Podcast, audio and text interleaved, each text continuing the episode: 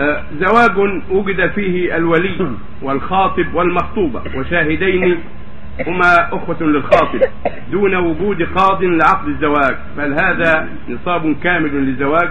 وهو شرط القاضي ليس بشرط القاضي. إذا وجد شاهدان العدلان مع الولي والزوج كفى.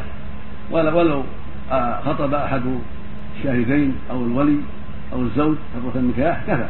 والخطبة ليست بلازمة. من الحمد لله إلى آخره. غير لازمة مستحبة. فلو قال الزوج الولي للزوج زوجتك وقال الزوج قبلت.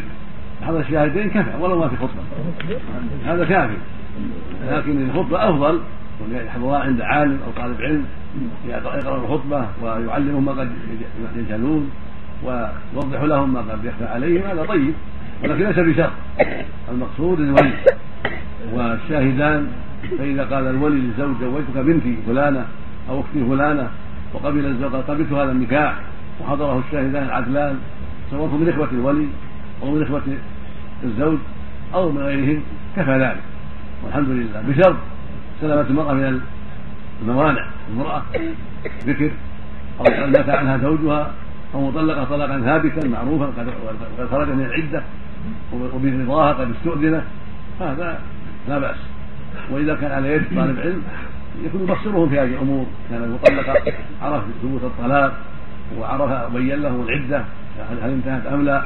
ويبصرهم أيضا هل هل شاور المرأة هل شاورها وليها هل استأذنها هل هي راضية. قد يحتاج إلى بينة شهود أنها راضية لأن بعض الناس قد يتساهل ويكذب عليها ويقول أنها راضية وهو يكذب. هذا قد يقع من الحاضر والبادية. فالتثبت واجب من العاقد لهما.